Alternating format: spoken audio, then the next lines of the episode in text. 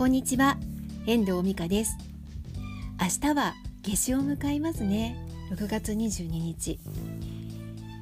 ですけど1年間で一番太陽の出てる時間が長い日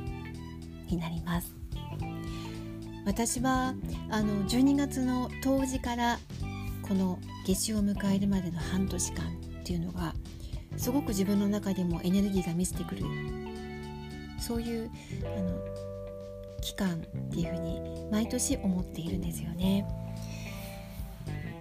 で3月には私誕生日を迎えたりとかすることもあるしまたあの雪が溶けて春になって夏になってくる。もうどんどんこうあの草とか草とかねあの緑とかが濃くなってくる。こうなんか命がこうどんどんこう燃えてくる。そういうなんかなんて言うんだろう。生命のエネルギーを感じている感じることができるのがこの冬至から夏至までの半年間だなっていつもよく思っているんですよね。で特にあの冬至12月の冬至は1年間で一番昼間が短い日からだんだんだんだんこう日が伸びていくその伸びていく感じを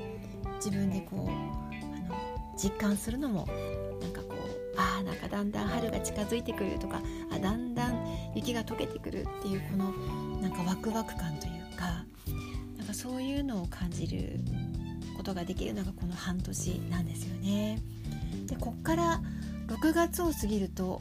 あの6月の夏至を過ぎるとだんだんまた日が短くなっていきますよね。夏の間はいいんですけどなんかこうだんだんこうまた日が短くなってくるこのなんだろう花火のシーズンとかそういうところになってくると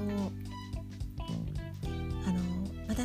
自分の中では気持ちがこう変化していくんですよね。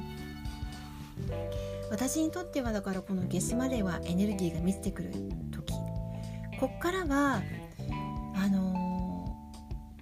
何て言うんだろうエネルギーが減ってくるわけではないんだけどこうなんか静かに自分の中にそのエネルギーが落ち着いてくるまそういうなんかあの自分の中ではイメージがあるんですよね。で特にあの11月が一番私北海道では苦手な季節なんですよ日が短いから。であの雪が降ってしまえば反射で明るくなるからいいんだけど11月の雪が降る前の時期が一番こう暗くて嫌なんですよね。で3時ぐらいからも北海道の前は暗いしそういうのが自分はやっぱり11月が耐えられないっていうのがあります。11月はなんかね毎年毎年でもないけどよく東京に帰るタイミングを作っているような気もしています